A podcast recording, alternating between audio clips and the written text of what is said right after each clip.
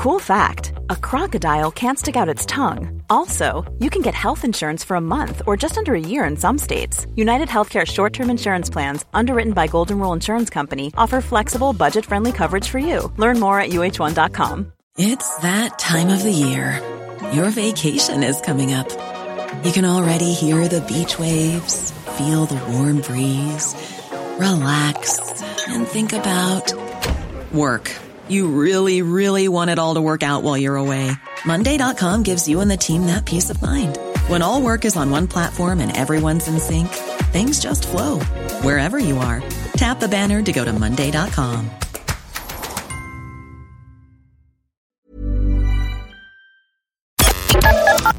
The Opinion Line on Cork's 96 FM.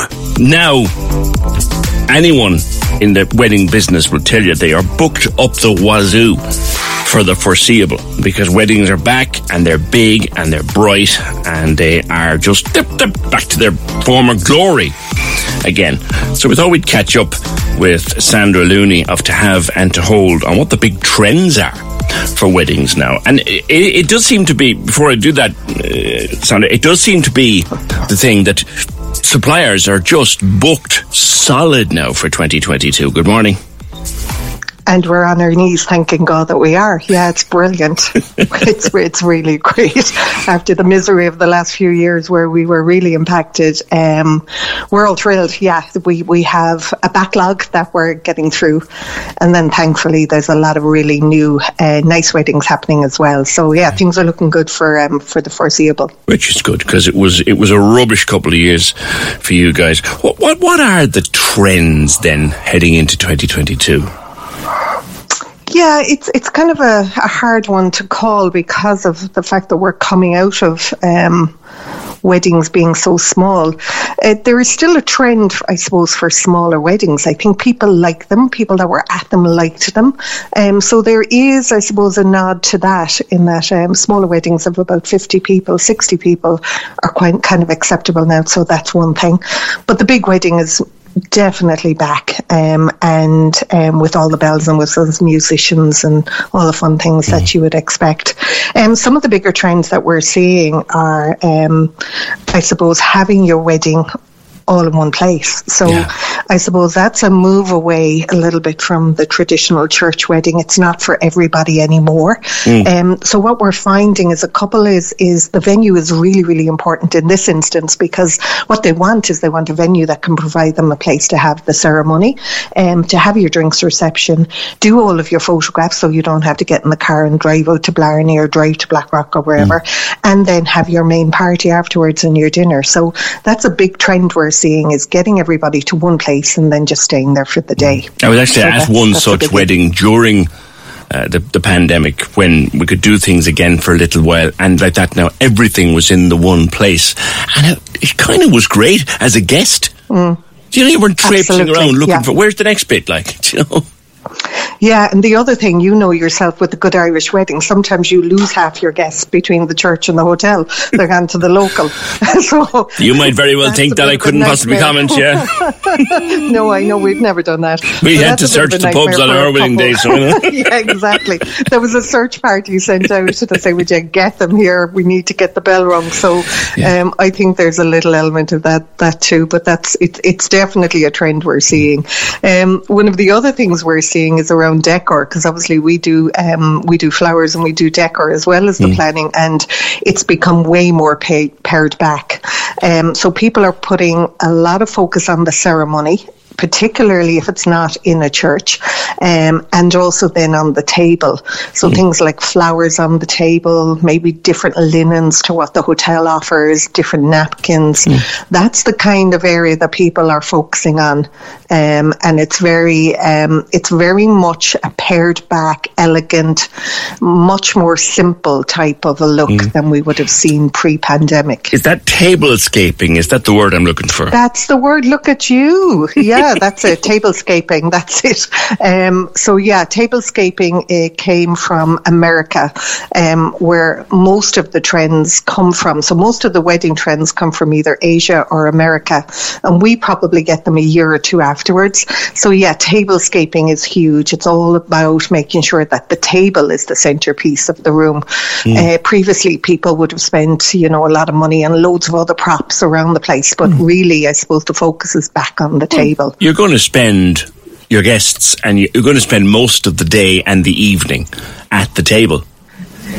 Yeah. So it need, uh, making a centerpiece out of it, it makes absolute sense. It does, yeah. And what we try to do as well is when we're looking at uh, doing a decor plan for your ceremony, we are also looking at how can we use all of the decor in the ceremony in the reception area. So we move it. So we do what we call a, a transfer. So we, if we're using florals, if we're using um, props in your ceremony area, then we always have a second plan that we uh, agree with you beforehand uh, to move them, and then you can use them on the table. You can use them in the drinks reception. So mm. it's really about getting good value for money as well when you do invest. When people go to a venue and it's a venue that's got a different wedding every weekend or maybe two or three times a week, they want to say, all right, I want this venue for my wedding. So it needs to be unique to us. And there's so many different ways of doing that now as well. There really is, and that's the thing. You know, the hotels are really good at what they do, and they have a process in place. Um, but they offer a certain package, and then anything above or beyond that is where we come in. So that's exactly it. What the couples want to do is they want to put their own personality onto the place. You know, they want to bring in little things that are a nod to to them, uh, to their families, to how they met. Um, so very much, um, as I say, because the ceremonies are now happening in the hotels, um, there's a real push now to make sure that the ceremony area looks as nice as a church would, if that makes sense. Yes. Uh, so that all the aunties and grannies and whoever aren't, you know, kind of horrified at the fact that um, the the wedding is taking place in a room and not in um, in a church. So there is a real focus on making sure that the ceremony is really really beautiful. Um, and then, as I say, they're putting their own stamp on the hotel, mm. and that could be down to stationery, signage, the types of florals they use.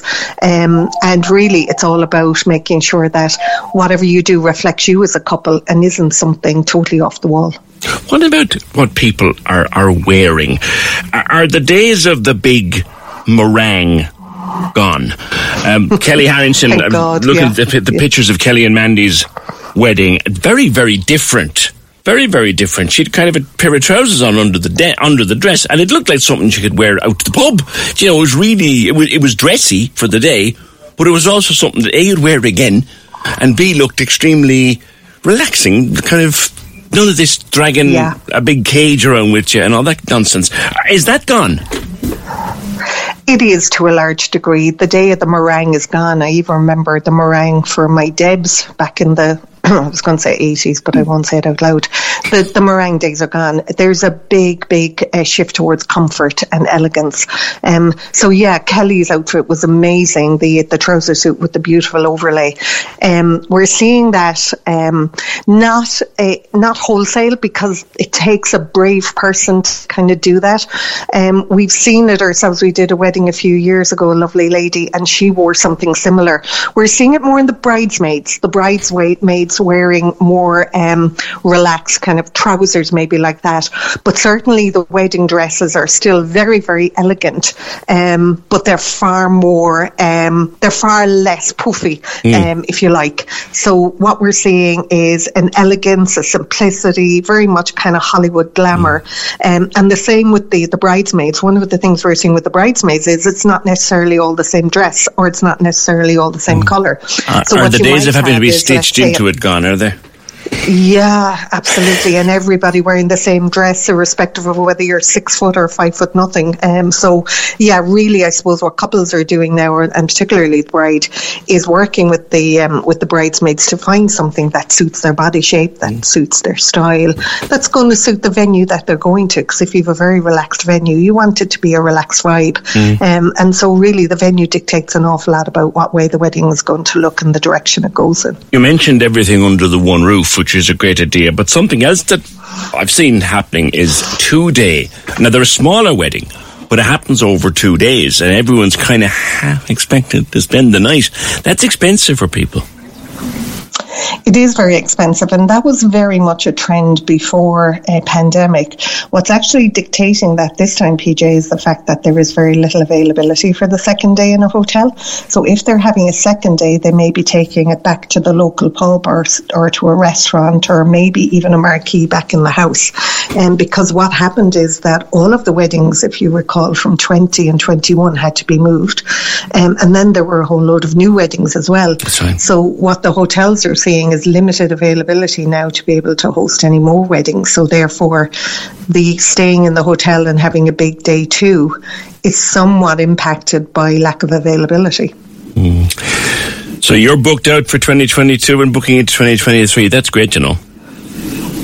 It is. It's great. It's fabulous. Um, we're really, really lucky. Um, we work with lots of the great venues in the city and all the great suppliers who, you know, you know many of them as well. It's mm-hmm. been a torrid time.